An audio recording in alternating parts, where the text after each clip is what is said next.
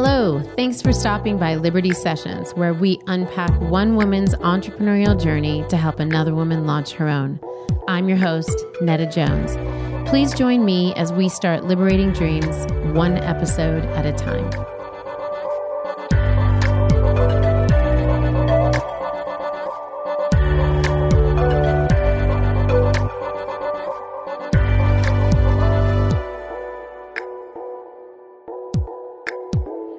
Well, hello there, Liberty listeners. Welcome to another episode of Liberty Sessions.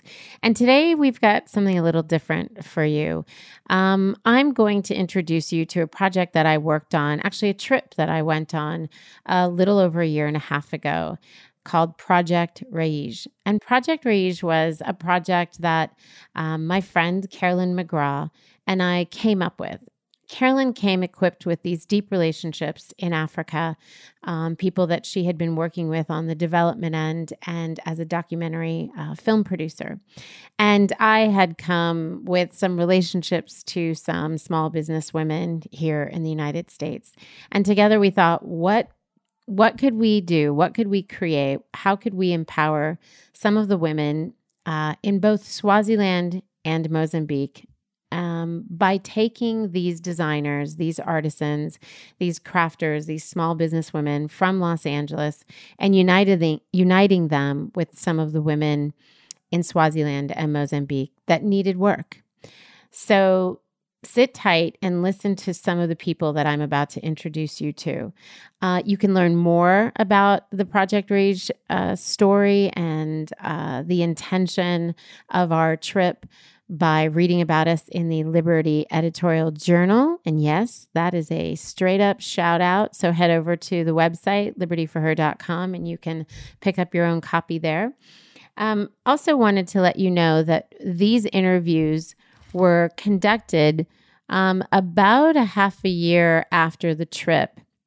And now we're catching up to find out what's next. They went on the trip they connected with the uh, women in these respective countries. They accomplished what they set out to do.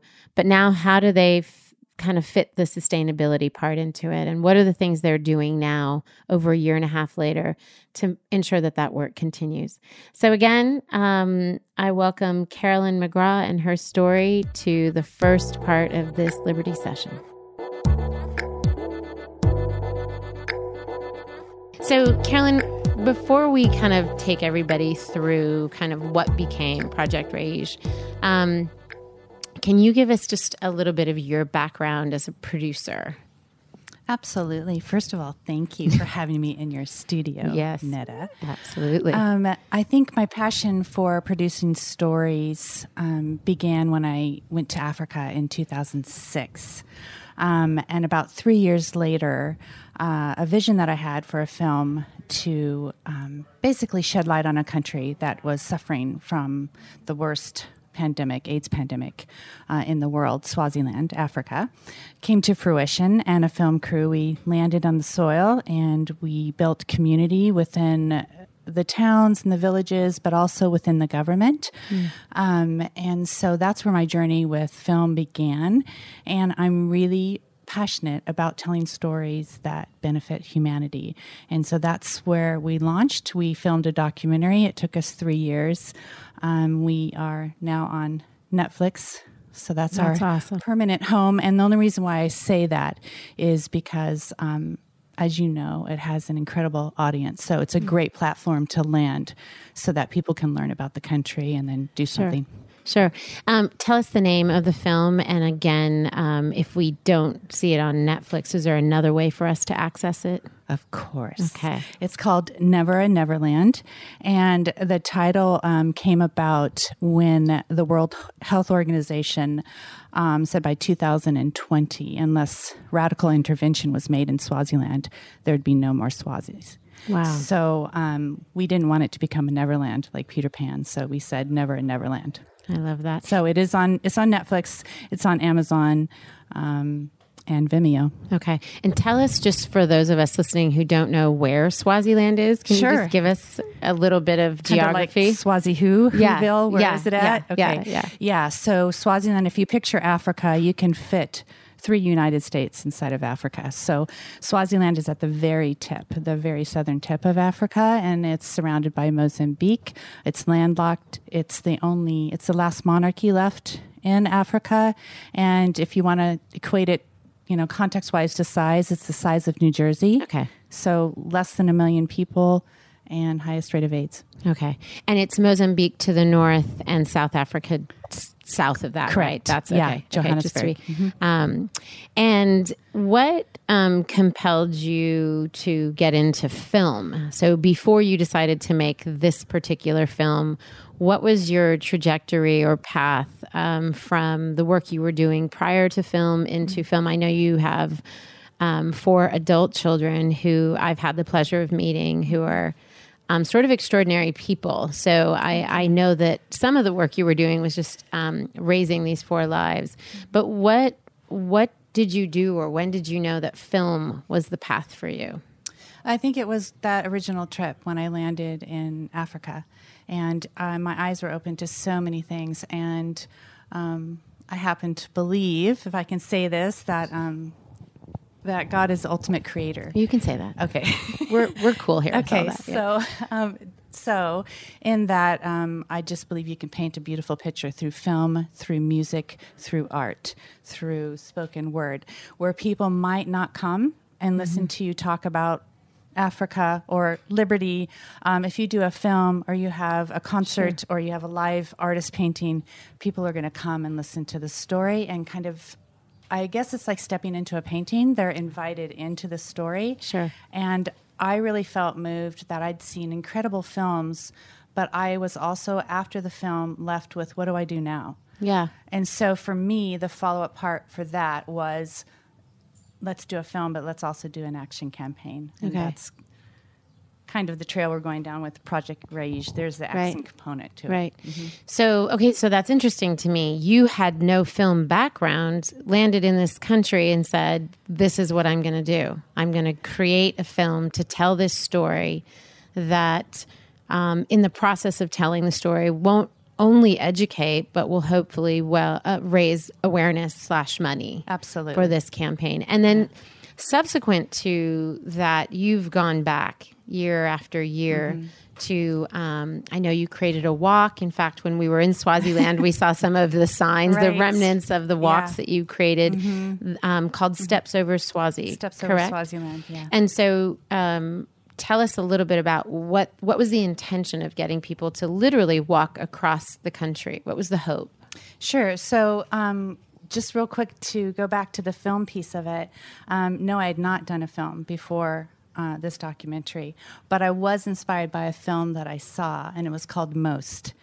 And it ended up that the director and writer of Most, I said, if I ever made a film, I would want them working on this film. And they ended up, two of the three people Oh in gosh. Most ended up working on Never and Neverland. So that was kind of full circle for me. I was so inspired by the cinematic beauty and the story of that film um, that I wanted those people to work on the film that we were making. So that ended up happening. That's amazing. Um, the Steps Over Swaziland was like part two. We were filming the documentary and really kind of a three pronged approach education, um, commerce, Mm-hmm. and then medical, like orphan care. And so within those three prongs, we worked with people in Africa that were on the ground doing the work 24 7, Mm-hmm. and then a few American entities. So we really were wanting to.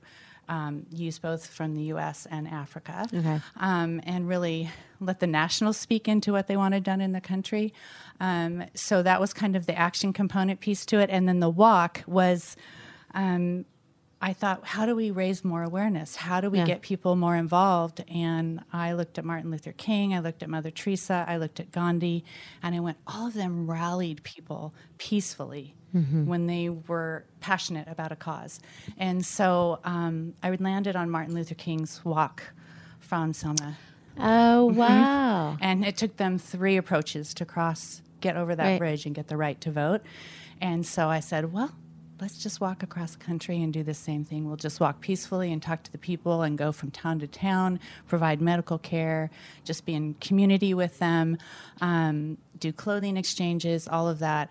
And so we walked um, 11 miles a day for 11 days, 122 miles across wow. the country. So you created this film. Uh, along the way, developed relationships in Swaziland, and I think really deepened your love of country. Um, and so when you came to me, it was, hey, um, I know you've been wanting to get to Africa. I have an idea. What if we partner together and try and marry our respective um, backgrounds, mm-hmm. yours uh, in field produ- producing and mine in consulting small businesses um, for women predominantly? And what if we uh, take these I first identify designers from the states take them over to Swaziland and Mozambique. Mm-hmm. We included another country um, for this trip and introduce them to artisans there that they could collaborate with, buy back those units uh, from the artisans so that they could uh, be paid immediately and sell them stateside. Mm-hmm. Um, now that it's over, can you believe the th- that you were able to do that in this country where when you first landed was dealing with such a grave um, medical situation. Can you believe that so much life has come of it since then? It's it's incredibly inspiring and humbling and um, overwhelming, really. Mm. Um, and I think you know me, but I believe when you connect people, you create community, and then that inspires the change. Sure. And that's what's happened. This incredible community of women took a chance to go help another incredible group of women. Yeah. Um, and so again, that was our goal: is to connect, you know, designers and social entre- entrepreneurs from the U.S. Yeah. to the artisans in Swaziland and Mozambique. And these women do not lack skills or anything, they lack access. And mm-hmm. they lack, if you can think about in Swaziland with the AIDS pandemic or in Mozambique post Civil War, 25 years, right? Um, they just need training and skills and just the ability to have access. And sure. that's what this incredible group with Project Rage has, sure. has done. So, for those listening, um, Project Rage, um, what started out as a trip, essentially, you and I organizing a trip um, very intentionally with these designers, you putting uh, these day trips together for us, connecting us with the artisans. Um, some people that you knew, some people that you were three degrees of separation from. Uh, so people you, that you knew who knew people who needed what we were there to do um, we're, we were all connected. Um, one of the probably most amazing days is when we were at the orphanage El Shaddai, and before we arrived, sort of rumor had it um, in the village that we were coming. And we expected 10, 15, 25, I think at most, mm-hmm. women to show up. And we had 40 women and some boys and men right. show up to take um, an entrepreneurial workshop and then uh, cr- sort of these artisan workshops, craft workshops with our respective designers. So, all of these connections that you had started out with for the sake of the film have now turned into connections that are bringing commerce opportunities back to Swaziland and again, uh, including Mozambique. Mm-hmm. Um, is that what you had intended when you came to me and said, Hey, I have this vision for how we make these connections. Was that what you had in mind all along? Or did that sort of organically grow into what it what it is now, this Project Rage. Yeah, I think it did grow, but I, I, do think it was a seed. It was a seed with the film because we did want an action campaign, like I said before. Mm, I really wanted right. people to see the film and go, well, what can I do and how can I help? So that's where we had the organizations in the medical part, sure. uh, the Luke Commission, which is incredible, which is why the AIDS pandemic is getting better there in that country. Um, and then we had education piece and um, commerce piece, right? The commerce piece has been just in my heart, and the seed's been there. I sure. just didn't know how to so this was facilitate that, it. That third right. component mm-hmm. actually mm-hmm. coming into play and and um, um, being the other part of your action campaign. It, it, it, was realized. Yeah. Um, what was your favorite part of the trip? Oh, too many favorite parts. Yeah. Um, incredible women. Yeah, um, it was quite some a crew. that I knew and some that I didn't know, but by the end of the journey, we all knew each other really well. Um, I have to say, they were just really fun moments. There were fun moments of dinner, cooking together. Yeah. In Mozambique, we made flour tortillas. and we we spent did. hours in the kitchen just talking. And margaritas with and that silly margaritas, machine, that um, with the shave Yeah, ice. yeah, we did yeah, shave ice that was awesome. margaritas. Who knew in Mozambique you Yeah. can make shave ice margaritas? Really good. Um, and so that was one of my favorite moments. Is whenever we were in the kitchen together and cooking together and sharing community, sitting down at the table, talking about what we did in the field that day. Um, that those are special moments. Um, the moment in Swaziland when the Tribe of Dreamers and Rachel Brown Art and Carly and Ara and Sarah with Aura and Lauren with you, me, and yourself all were received by the community Yeah. there. That was our first stop Yeah. on this trip, so that was pretty remarkable. Um, yeah, and then I just think in Mozambique, just being able to see the difference between Swaziland, even though it's developed, just how much less, how much more rural Mozambique is. Yeah. So we got to see two really different sides of commerce from each country. Yeah. Um, yeah, so just really it's the people. It's the people and the connection and being in country. Um, and a really, there were many funny moments, but one was when we were on safari. And um, of course, we are all out in nature and thinking it's amazing. And our driver actually, we come upon these rhinos, Yeah. which, if anybody knows anything about rhinos, Were, th- were they white rhinos or black No, no, rhinos no, or they were- something they weren't the really mean, aggressive dangerous ones? They're the opposite They the of whatever they opposite of were. But there was like eight I of guess them. we should know what they were. Yeah.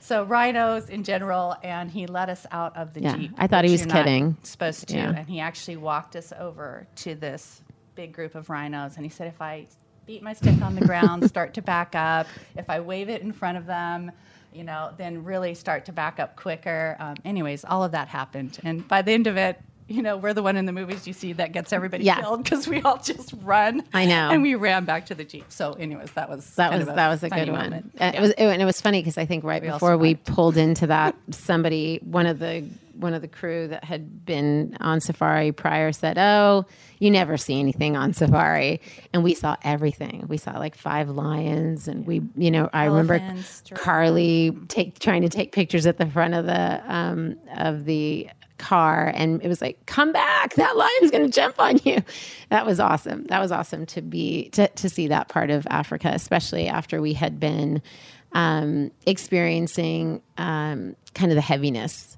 um, and, I- and throughout I think, the and this is a time. great point, maybe just to wrap too on this, is that that's one of my heartbeats is to get people on the soil um, because there's a beauty in Africa that you can't excri- describe to people until they get on the soil Yeah. and meet the people and dance and sing and go on safari. And yes, there's hardships, um, but there's a lot more hope than hardships. And Yeah. so Project Rage is part of that tangible hope that we're bringing to the women.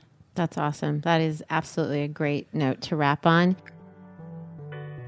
And now I'd like for you guys to listen to Lauren Wallace's story um, as she informs a little bit why her brand, Yumi, was so uh, interested in taking this particular trip. So, Lauren, unlike most of us, you had been to Swaziland and Mozambique before with Yumi. What was it about this particular trip with Project Rage that was unique for you? Yeah, in all the trips that I'd been to Swaziland in like since 2008 and Mozambique since 2010, it had always been focused on our clothing exchanges and our community projects. So we've never done anything working with artisans or kind of product development. So when that opportunity came up, I was so excited because it kind of perfectly aligned with where we were at with Yumi. So I was really excited to kind of branch out beyond just our apparel um, and think of accessories and think of other ways that people could wear and connect with the Yumi story as well as the communities we were working in. Let me back up really quickly because I want to make sure that our listener understands. So, initially, again, the tattered clothing from the children in the orphanage were brought to you, exchanged for school clothing. The tattered clothing was brought to the United States, United States, washed, applied to brand new T-shirts. Um, they were applied in some sort of creative way. T- it my recollection is they're all sort of at the bottom of the t-shirt and yeah it's changed over the years okay. we've had a lot of different kinds of patches um, which is so, fun yeah. we, we yeah. our household has a few of them and we love yeah. them and then you would have these sewing groups gather again this was an effort to build community to mm-hmm. share the mission of what was going on in africa with these children and sort of unite people behind this cause yeah then you saw a, a need in-house to for quality control and, and, and to bring in an in house sewer. So rather than bringing in an in house sewer that was, um, you know, a woman who could sew, you said, well, mm-hmm. how can we benefit um, or give back to somebody who has this skill set? And you went to an organization uh, that was enabling refugees to find mm-hmm. work and you hired from there.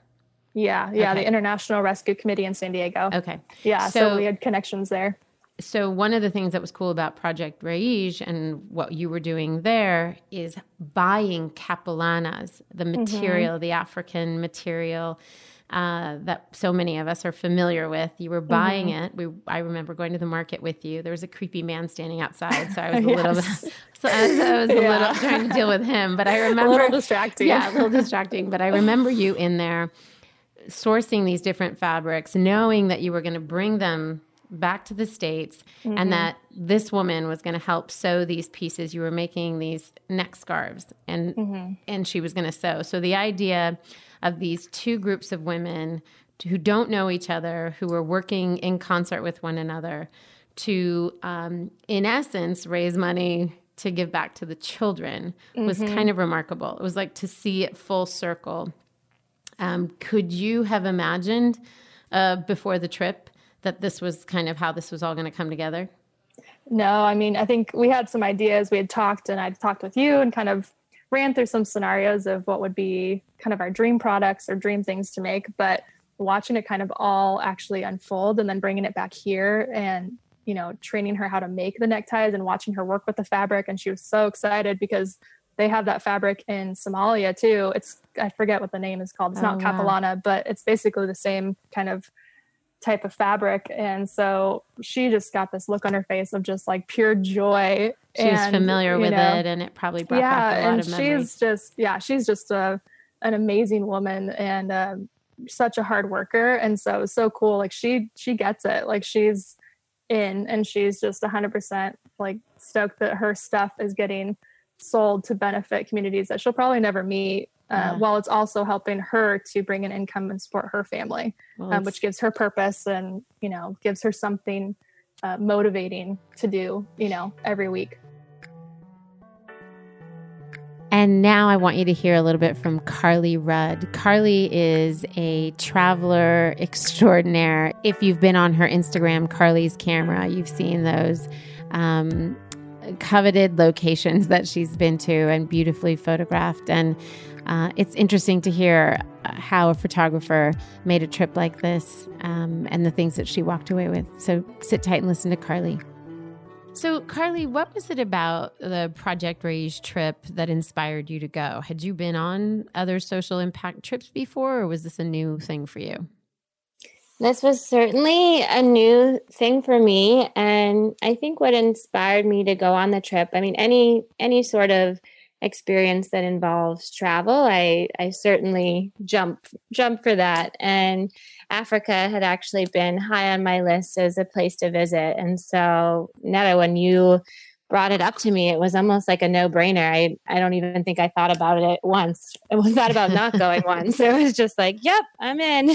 yes, I remember being very, very happy that um, your response was was a yes, a resounding yeah. yes. Yeah. What was it? The I guess. Um, was it about being a photographer that was going on this trip with us? Because we really brought you along um, in a slightly different capacity. So other people were brought along as designers who were going to partner with mm-hmm. the the women and men there.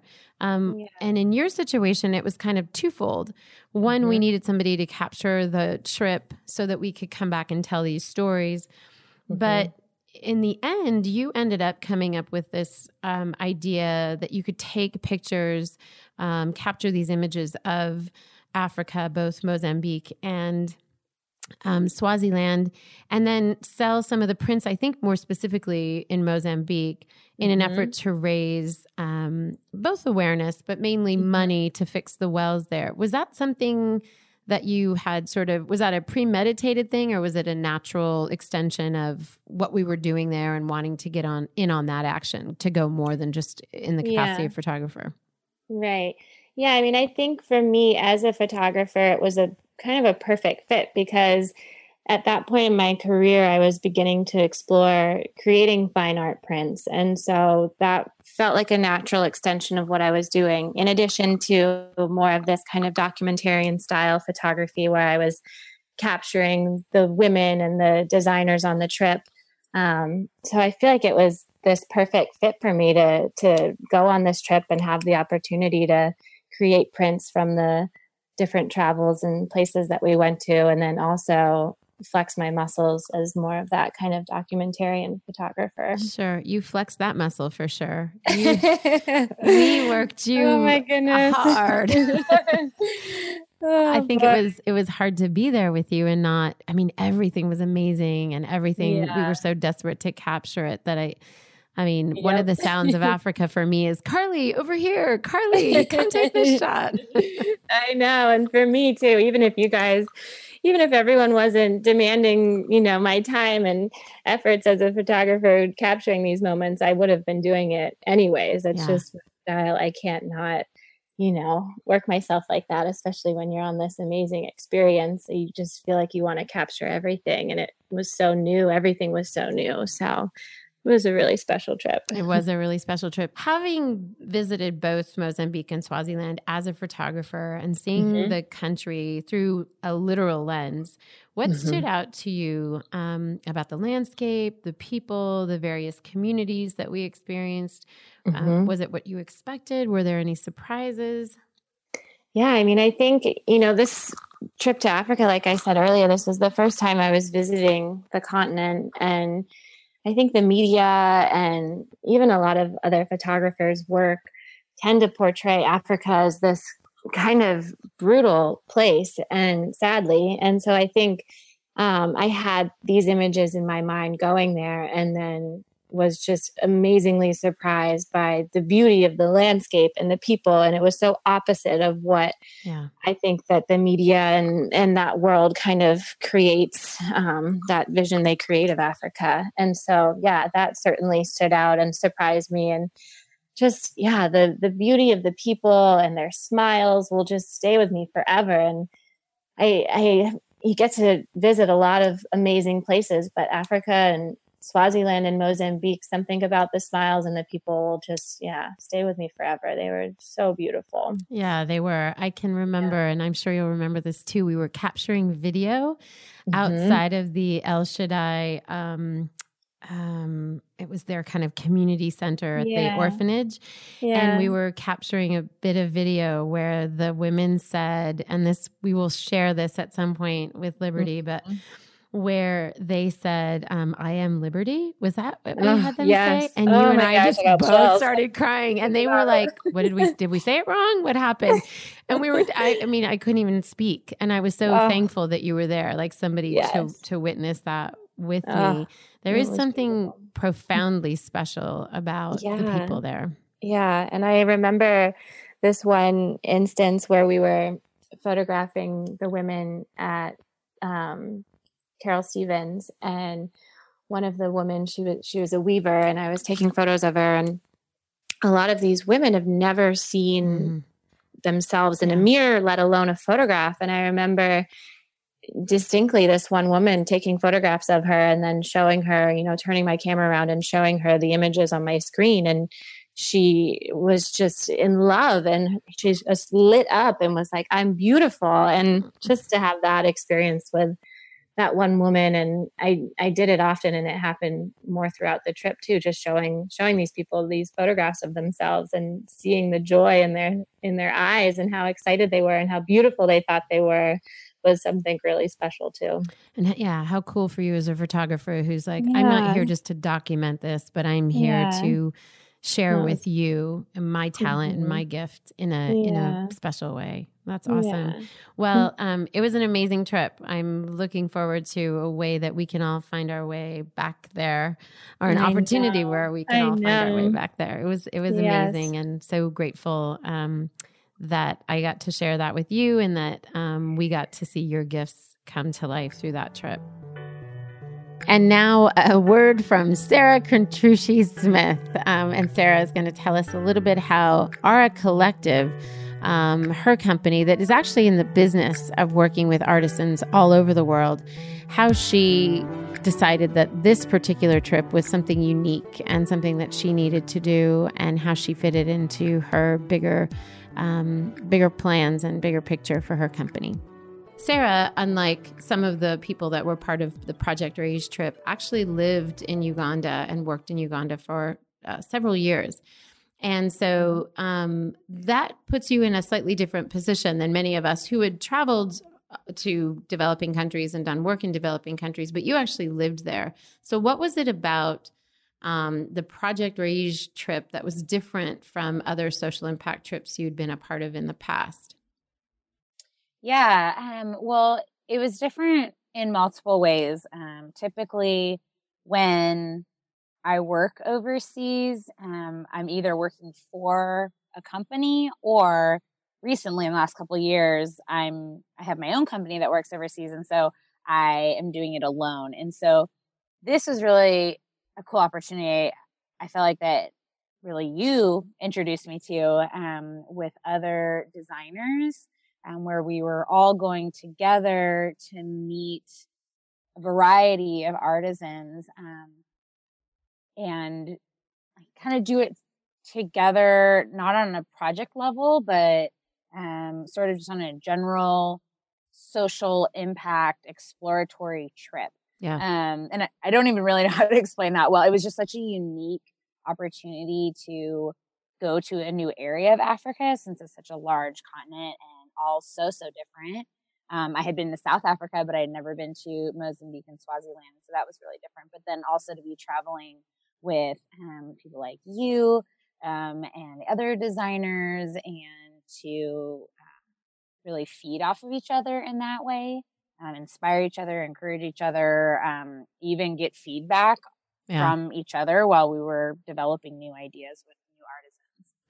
Yeah, and uh, it's funny because I think if you talk to anybody, of course, meeting the women there and just being in the beautiful parts of the country, the, the two countries, I think one of the things that was a huge value was on those long, bumpy road trips um, was just being able to do exactly what you said bounce ideas off each other, kind of ideate out loud, um, which you don't always have the opportunity to do, and with other people who have had the same exact experience. So often you come home from a trip like that and you're trying to describe it to somebody and then get feedback, but they just don't have the same context.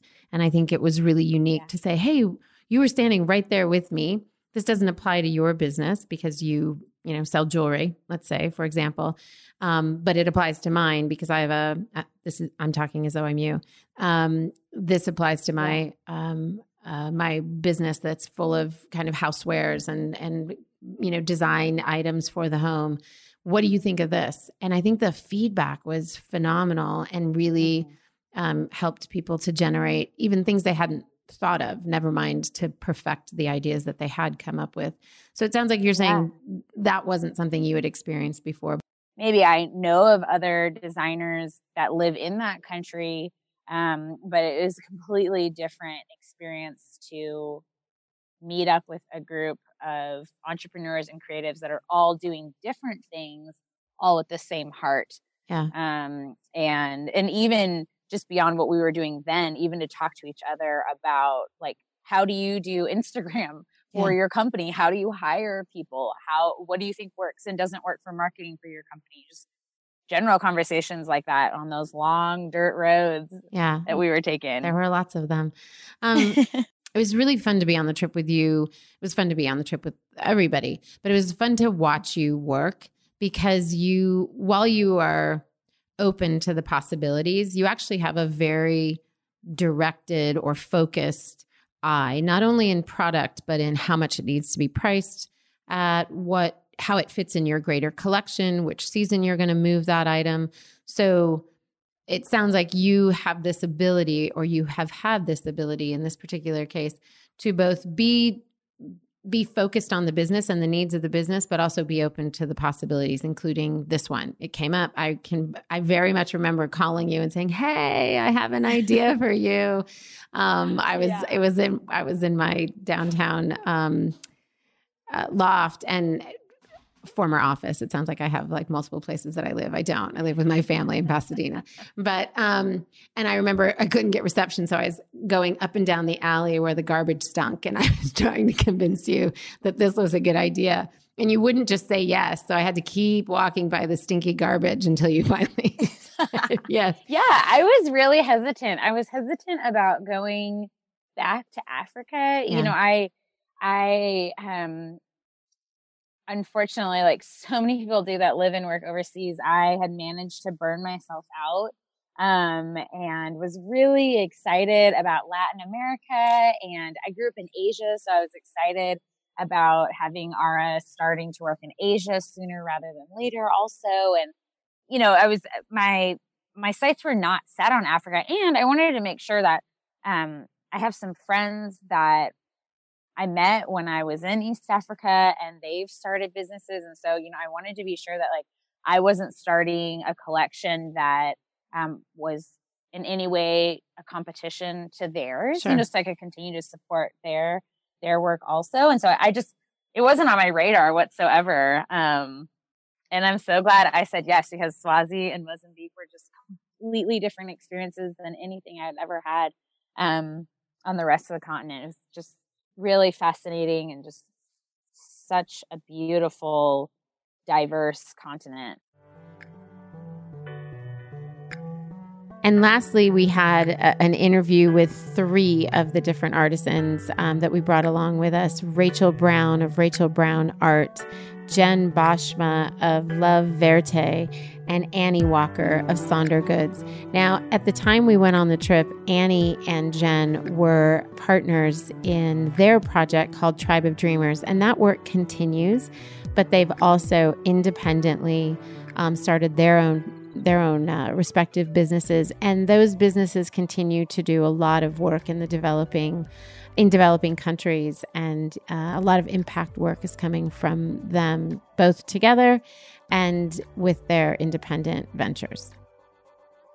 So I want to just hear a little bit about why did you jump on this trip, this concept, this idea uh, before you really even knew exactly what was going to come of it? I had been wanting to kind of get outside of myself. Um, I mean, being an artist, working by myself all the time, um, I wanted to connect it to a cause that was bigger than me, um, and I didn't know how to go about doing that. And when I was in Colombia, South America, on a New Year's trip, just purely for pleasure, and I got this thought when I was in a bus ride. I was like, I want to work with artists in other parts of the world and that are actually helping me manufacture and using their yeah. designs as well and giving part of their money back to them because i was talking to a girl she's a translator and she goes um, she there is no industry for them where they were. She was tra- she was translating, but that's that seasonal work. That when the tourists are gone, she has no work. And I was thinking, how cool would it be to have her actually work with me somehow? But I had no idea how to get that going and where to even begin. And then Jen had met with you and had told me about Project Rage, and I was like, oh my gosh, this is exactly what mm-hmm. I want to do. Um, I didn't know where I wanted to start it, but to have Carolyn's connections already in Africa, yeah. and I mean, relationship, it's where everything starts from, sure. and the trust. And she'd already built that, and she knew these people well, and really, yeah. really well, and they were friends, and she has history with them, and that alone can take years to establish in a, in a new place. So for me, having that groundwork in place before we went in, it was a no brainer. What for you made this particular trip? Different and one you were willing to invest in and take time away from work on? And re- like what was the thing that made you say there's something here that feels different and the reason i want to ask the question is i want those who are listening to help them start to identify what is that for them. Mm. how do i take my art? How do i take my creative endeavor? How do i take my business whatever it is and extend it so that i can affect change so i can do something mm. that's good? So what is it? What was that for you that made it feel like there's something different here, or was it? Was it? This doesn't feel different, but I'm going to do it anyway because it's an adventure. Who wants to start? You can start. Oh Jen. boy. Okay. um, I mean, it, it definitely is different than anything I'd ever done before. Um, I worked in Haiti for a little bit. Uh, I lived in Cambodia and was a part of a women's empowerment program. And uh, Rach and I did a trip through a church that we went to or go to, Mosaic, um, in India. And all of those experiences were, I mean, so many different things. It's hard to sum up. Um, but what's unique about this experience was I felt like not only was it just bigger than myself and bigger than our company, but it felt like there was really a chance for it to be sustainable and to really make change and um, to like i think the best way to empower those who you know are of need is to help create jobs and income and industry for them Sure. um, rather than doing some other things that maybe I've done in the past. So to have this opportunity just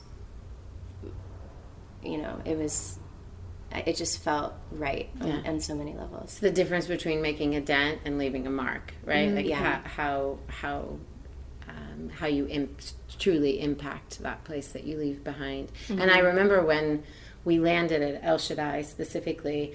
Thinking this isn't the first time these women who've climbed up this hill for how many ever hours have seen people show up. So mm-hmm. the question for them must be, great thank you for coming and you know including us in your adventures.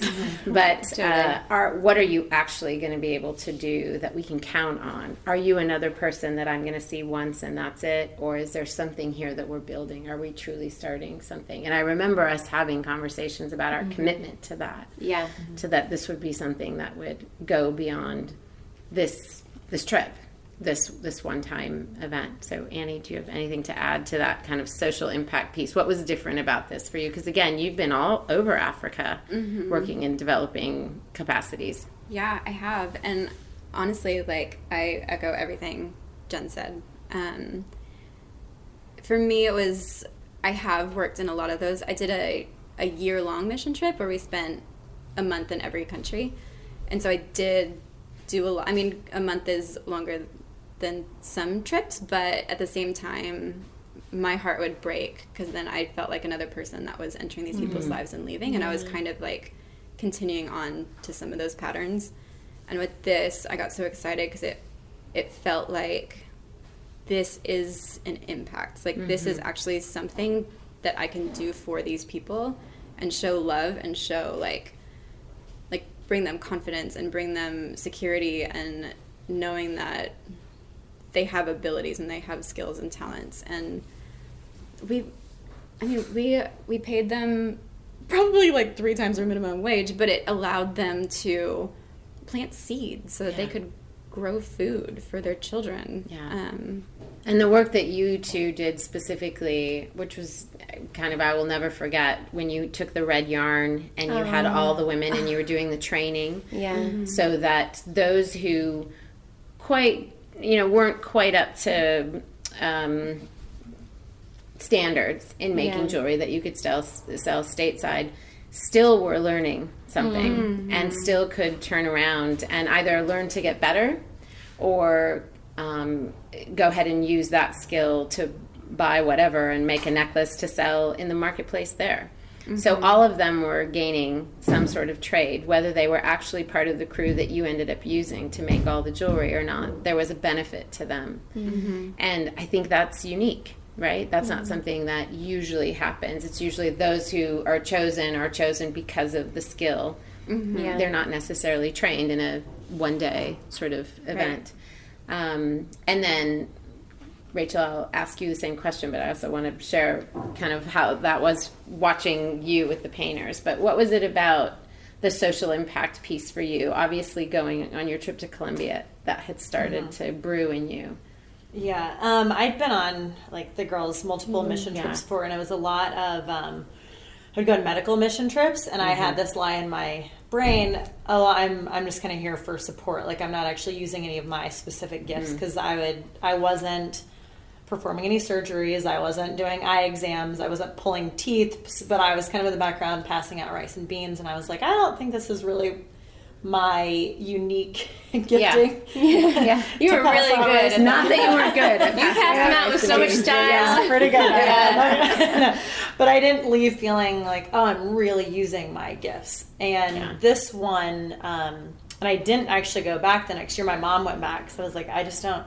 There's got to be something more Yeah. um, where I'm really using, you know, my gifts. And so this trip was the perfect opportunity for that, where I, as an artist, can still help other people using my artistic ability. I actually So- remember the first time we had coffee after uh, Jen had said, Hey, I have a friend who's an artist. Would you meet with her? Yeah. And thinking, Okay, ha- sure, yeah. Mm-hmm. How are we going to take an artist? Like, mm-hmm. what what is the artist? I didn't know you.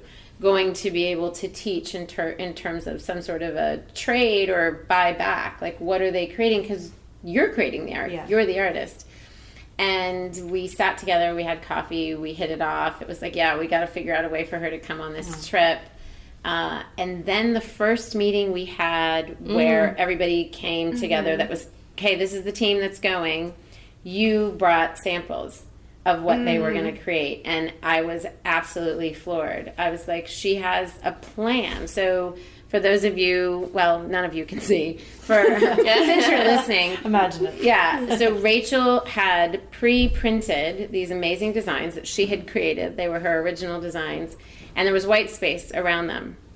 And she took these 90 units, I think it mm. was, to Africa with her in her suitcase, and then she taught these um, they weren't even artisans. I mean they were men and women who were willing to hike up the hill who needed work. And you also did a training. So you were it was uh, one day committed to training them and then picking the ones who you saw could really could really create these pieces. And then she took gold and silver foil and taught them how to embellish these pieces and they were extraordinary. I mean there was there it wasn't the kind of thing where it's like oh my gosh that's so sweet. It's from africa. I should definitely buy it. It was like that's amazing. Where do you get that?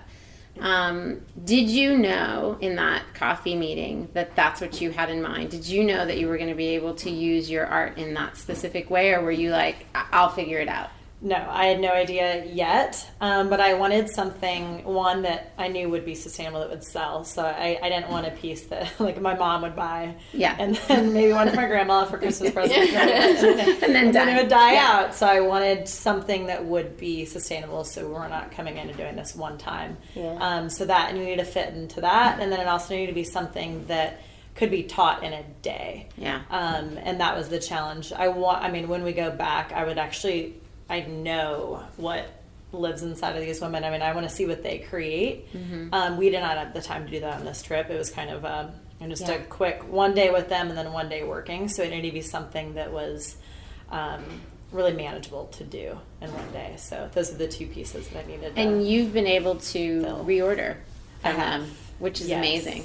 So Yeah. you fulfilled the sustaining part of the, Yeah. the mission, really.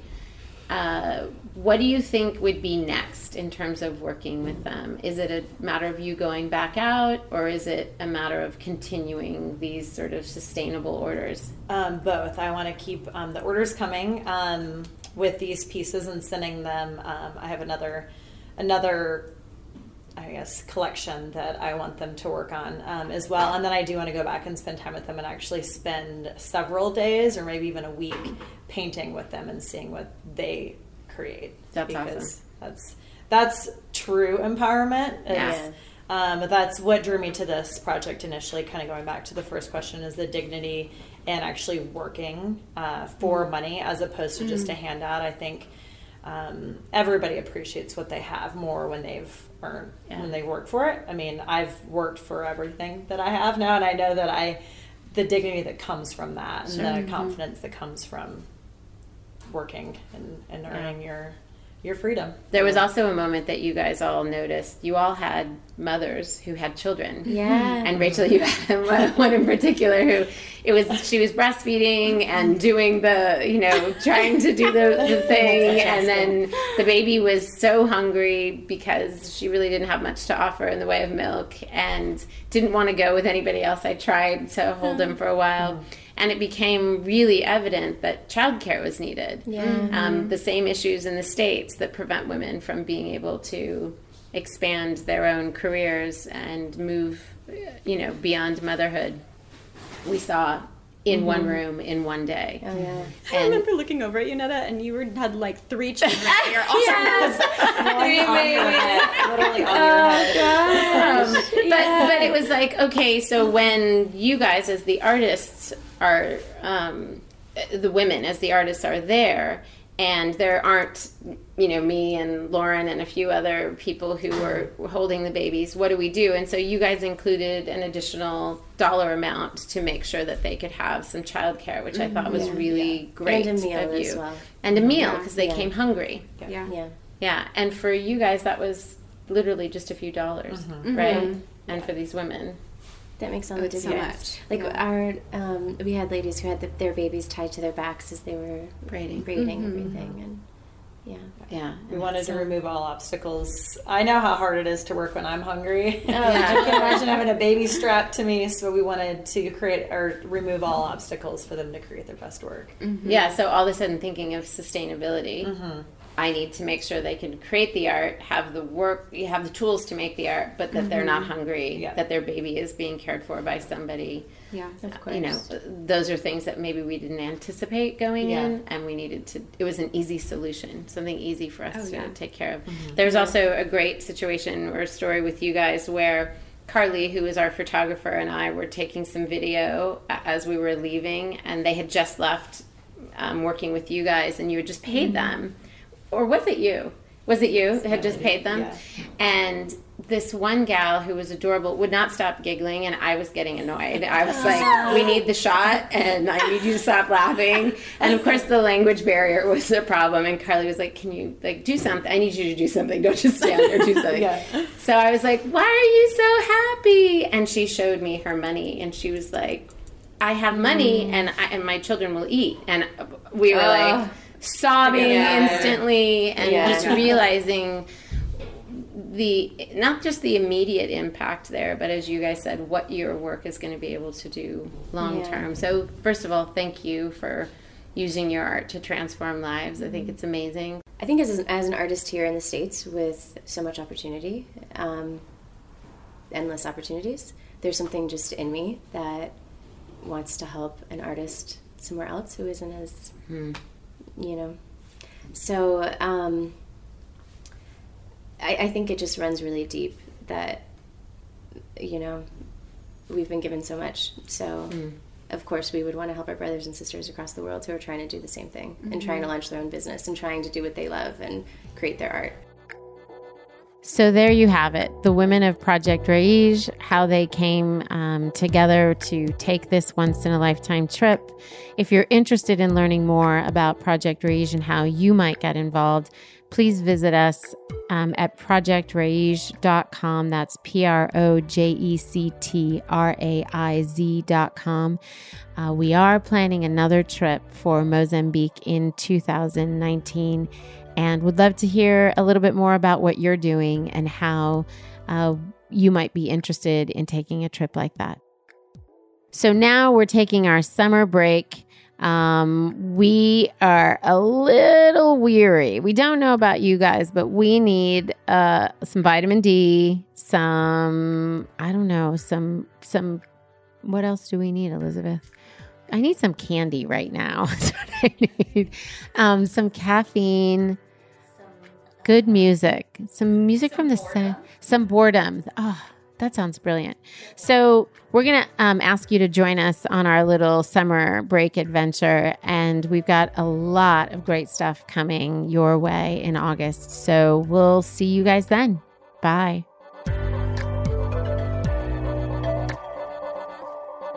Liberty Sessions is broadcast on all platforms Apple Podcast, SoundCloud, Google Play, and Stitcher. If you like what you've heard, please subscribe, rate, and review Liberty Sessions on Apple Podcast. It helps us to know if these episodes are inspiring and equipping you to launch and grow your own ventures. You can also find us every day on Instagram, Twitter, and Facebook at Liberty for Her. And please leave a comment using the hashtag Liberty Sessions. We want to hear your thoughts, suggestions, and brilliant ideas. Liberty Sessions is produced by Netta Jones and Elizabeth Wyndham, and music by Jordan Flower.